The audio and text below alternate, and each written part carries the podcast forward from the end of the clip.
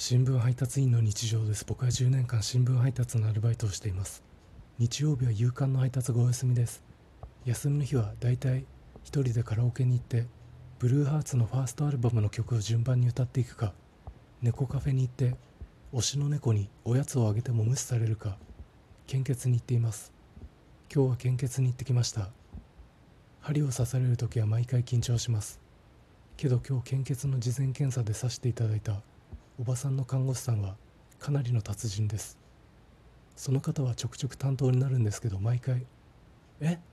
刺してました?」っていう感覚で注射が終わります。ここからは「鬼滅の刃」5巻までの内容を含みます。そのおばさんの看護師さん鬼殺隊虫柱胡蝶忍さんみたいです。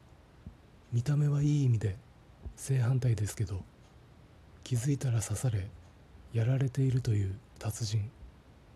看護の世界の柱です。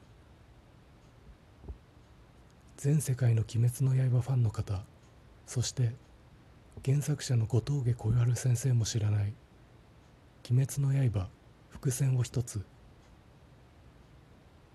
主人公のかまど炭治郎。